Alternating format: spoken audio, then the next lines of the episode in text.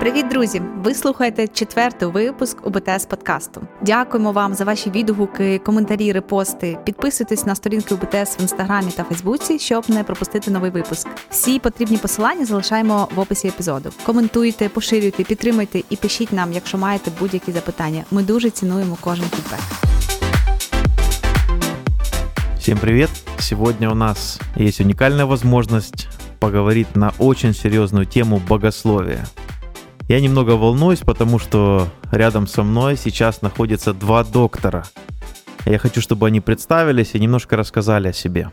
Ну, меня зовут Дэн Абчурч. А, Как вы уже заметили по акценту, я не украинец и не родился в Украине, но уже долго живу в таких краях. А У меня прекрасная жена, а мы уже в браке 36 лет, трое сыновей, все они пасторы. Я был пастором в Америке и потом стал миссионером в 2000 году.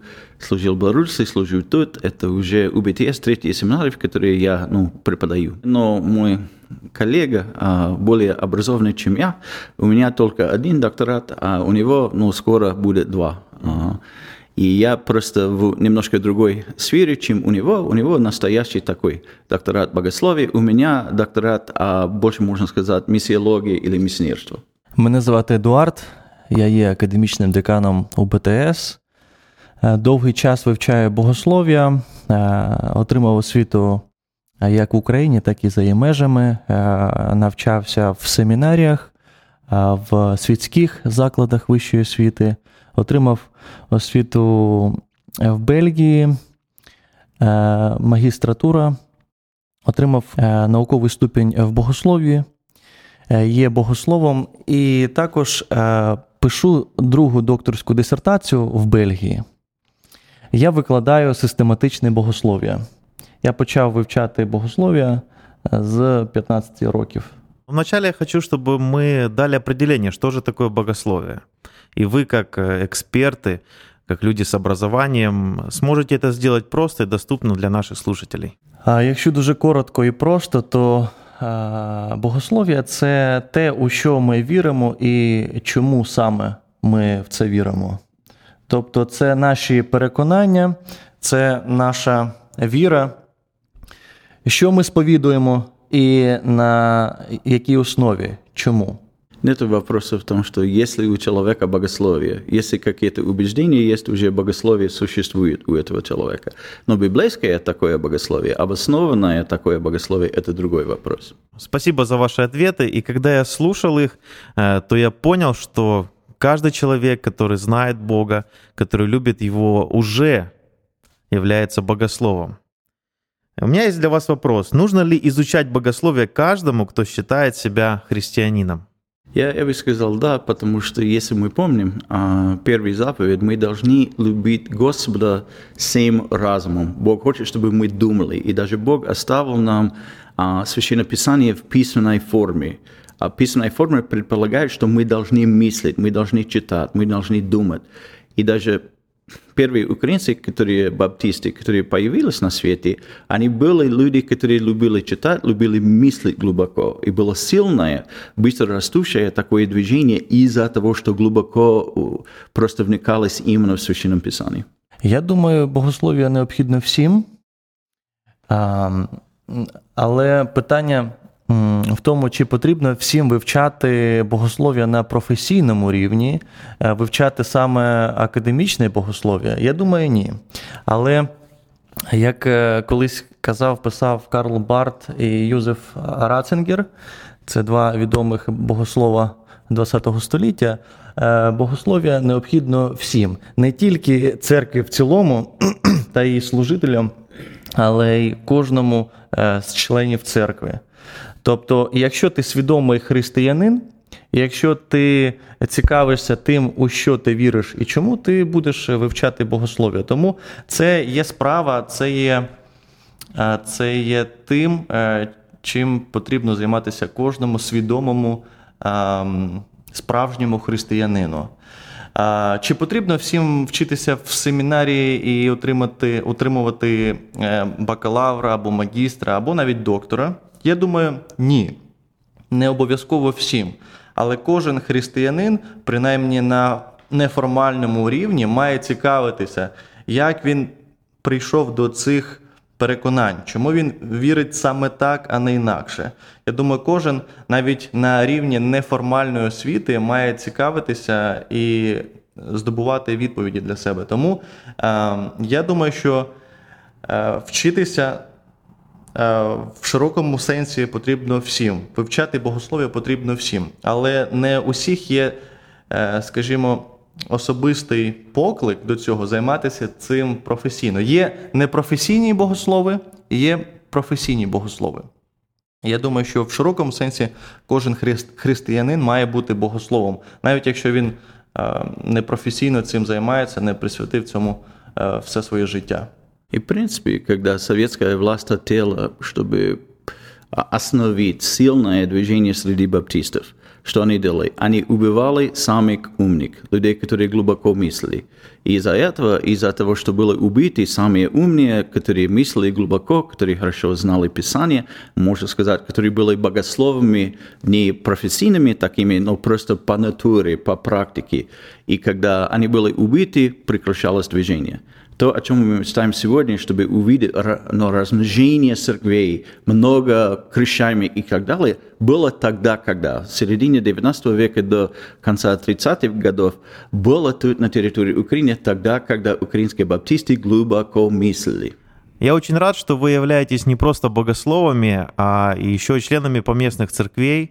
А, Дэн, а, ты участвуешь в организации новой церкви, а, поэтому вы имеете соприкосновение не только со студентами в семинарии, но и с членами церкви. Поделитесь вашими секретами, как вы доносите богословие на простом, понятном уровне. Всегда важно, чтобы были три элемента в проповеди, как и в преподавании в семинаре, чтобы была ясность если мы просто излагаем идеи в неясной форме, ну, идеи не будут влиять на людей. И поэтому мы должны уметь простым языком. Я говорю постоянно студентам, если вы не можете объяснить глубокие библейские истины шустрому, а, такому гиперактивному десятилетнему мальчику, вы их не понимаете сами. И поэтому ясность важна. Второй момент – практичность. А Библия не была написана для теоретического богословского обсуждения. Сописание богодухновенно и практично, и полезно для того, чтобы мы познали Иисуса и знали, как жить с Ним. Поэтому практично надо излагать эти мысли. И второй момент интересно, потому что богословие не скучный предмет – понимать. Вот Бога, который преднамеренно, умышленно открылся нам и дал нам возможность познавать Его, Его пути и просто иметь близкие взаимоотношения с Ним, а преподавать или проповедовать такие истинные скучные формы – это чуть не грех потому что Библия интересная книга, и мы должны раскрыть интересной форме, раскрыть интересное сокровище, которое содержано там. И если бывают скучные проповедники, скучные лекторы в семинаре, но проблема не в содержании, проблема не в богословии, проблема в самом человеке, который излагает мысли. Я думаю, що богослов'я починають вивчати вже приходячи з певним богослов'ям. Тобто в семінарію люди приходять вивчати богослов'я, Біблію, пасторські служіння е, з певним богослов'ям або системою переконань, вірувань. Е, навіть якщо ми цього не визнаємо, це є факт. Щодо моїх секретів, по-перше, я намагаюся створювати атмосферу, в якій студенти мають е, свободу. Вони, ну, по-перше, я не намагаюся їм дати. Е, правильні правильні відповіді на їх питання. Іноді це простіше, коли ти знаєш, що щось є чорним, а інше є білим. Але в богослові це працює не так. Тому я е, намагаюся в першу чергу вчити їх е, критично або аналітично мислити. І е, вчитися знаходити відповіді на свої запитання самостійно. Тому я намагаюся їм показати те, наскільки все не, не так просто, як уявляється. Тому намагаюся їм показати широку перспективу різних питань, різних біблійних або богословських тем. Це перше. Друге, я е, дозволяю їм е, залишатися при своїй думці. Навіть якщо вони не погоджуються, вони мають право е, притримуватись іншого альтернативного погляду. Третє, якщо я викладаю, наприклад, музикантам, то я намагаюся говорити їх мовою. Я намагаюся підібрати певні приклади, які будуть зрозумілі або взяті з їх контексту, щоб вони могли на, так би мовити, на пальцях зрозуміти сутність, суть богослов'я. Тому я намагаюся адаптувати максимально свій матеріал до тої аудиторії, яка буде в мене в класі. И постоянно мы стараемся стимулировать людей к тому, чтобы они думали. Выращивать целое поколение попугаев – это не наша цель. Мы хотим выращивать поколение тех, кто могут, умеют просто мыслить глубоко на основании Священного Писания. Хочу задать вам очень личный вопрос. Как читает Библию богослов?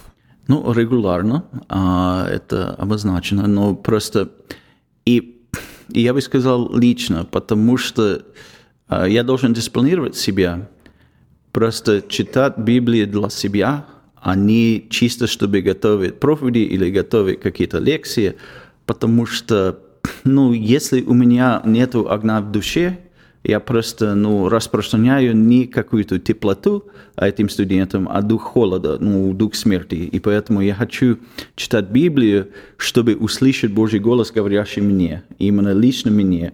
И тогда на основании таких ну, личных э, отношений с Богом я могу передать то, что я увидел, то, что я пережил студентам. А если я перестаю просто читать ради себя, э, мое богословие будет очень стерильным, очень ну, таким абстрактным.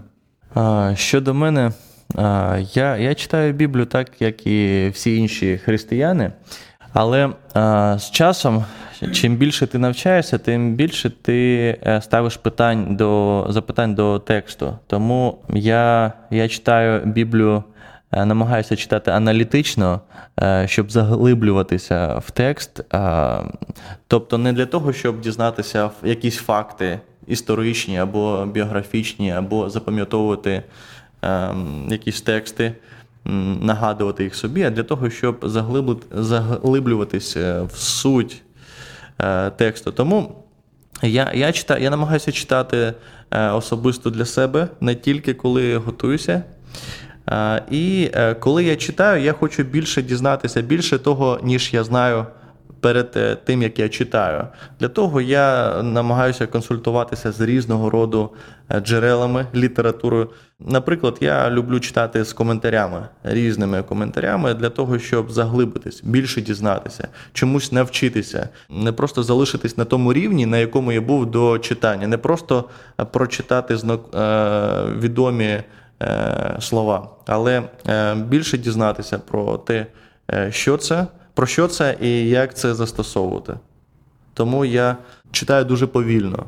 Іноді я можу е, читати е, по віршу або по одному уривку невеликому для того, щоб е, розібратися в ньому. Тому що я вже багато разів читав Біблію, ем, але з кожним разом я намагаюся ем, більше її розуміти. Спасибо за то, что вы поделились личным опытом чтения Библии.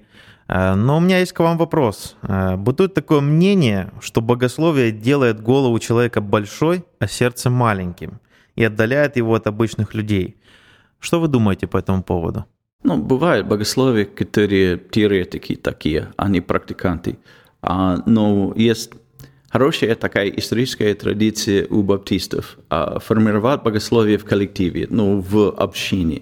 И если человек не церковный человек, чаще всего не участвует в служении и жизни своей церкви, чаще всего его богословие будет ну, отделенное от народа, от людей. А если человек сам участвует, например, я преподаю тут, но я тоже участвую в основании новой церкви, я преподаю, ну, проповедую в церкви, и то же самое Эдвард делает. И получается так, что если богословие делает человека гордым, он слабо знает. Как ну, мой профессор по греческому языку сказал, нету человека опасного студента на первом курсе греческого языка. Он знает достаточно, чтобы быть опасным, но недостаточно, чтобы быть полезным. И поэтому поверхностное знание может это делать. Но если это нормальное, глубокое такое понимание богословия, это стимулирует человека к практике. Я думаю, що у богослова має бути велика голова. але ну тобто е, розумна голова. Але не має бути е, маленького серця, е, це скоріше нагадує патологію. Тому я дуже часто ми можемо зустріти саме таких людей, таких богословів, які дуже розумні, але не є корисними для церкви, для християнської спільноти. Але я думаю, що богослов має ну, з часом його розум, його кругозір розширюється, він більше дізнається, це природньо. Але е, з цим, разом з цим має збільшуватися його серце, його любов до Бога і до інших.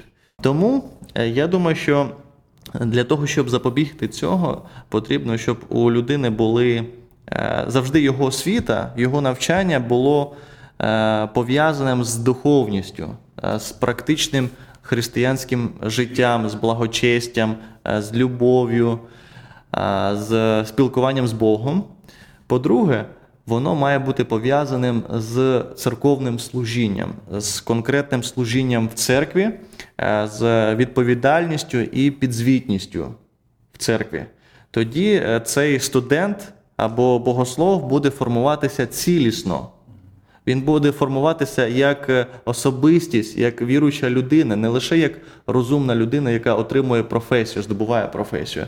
Тому дуже важливо, щоб людина формувалася як е, богослов, як мисляча людина в контексті спільноти, щоб вона була підзвітня, щоб в неї був наставник, е, який, можливо, менше знає за неї, але зможе допомогти їй формуватися правильно. цілісно, як, як людина, яка зростає і в якій немає відхилення від, від норми. И, к сожалению, есть люди, которые думают, что ну, знание делает человека гордым. Но я подрос на ферме, я сын фермера, я подрос в сельской, сельском контексте. Я слышал столько таких сельских проповедников, которые гордились своим незнанием, своей спонтанностью. Их незнание делало их гордыми. И поэтому не только знание может, а незнание может делать даже человека более гордым, чем знание, я бы сказал. Настоящий богослов, он, смирен, он смиренный такой человек, потому что у него растущее количество вопросов, и когда сравнивает количество вопросов с количеством знаний, он говорит, что бедный я человек, потому что я знаю так мало и хочу знать так, ну, намного больше.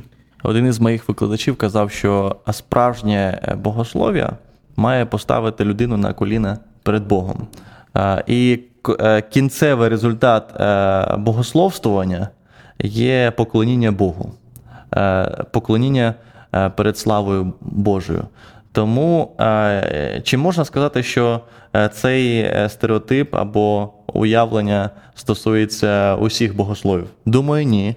Але є дійсно такі богослови, до котрих це можна застосувати ідеальному світі, або як воно має бути, е, це богослов має е, вчитися, е, і кінцевий результат має бути усвідомлення того, що він ще не все знає, йому треба зростати в пізнанні Бога. Йому потрібно смирення. Тому я думаю, що з часом, коли богослов вчиться, він його відповідь потребує більше часу, тому що він думає більше, він не хоче поспішати, він хоче відповісти точно, розуміючи, що не все так просто, як уявляється. Тому е, з часом це має приводити до поклоніння. Це має богослов'я е, походить з того, з Божого откровення. Бог колись сказав нам. На основі цього ми богословствуємо, тлумачимо Писання, і е, це має е, повернутися до нього в формі хвали. Спасибо, Дэн, и спасибо, Эдуард, за то, что вы сегодня выделили время, и мы могли пообщаться и осветить эту тему богословия.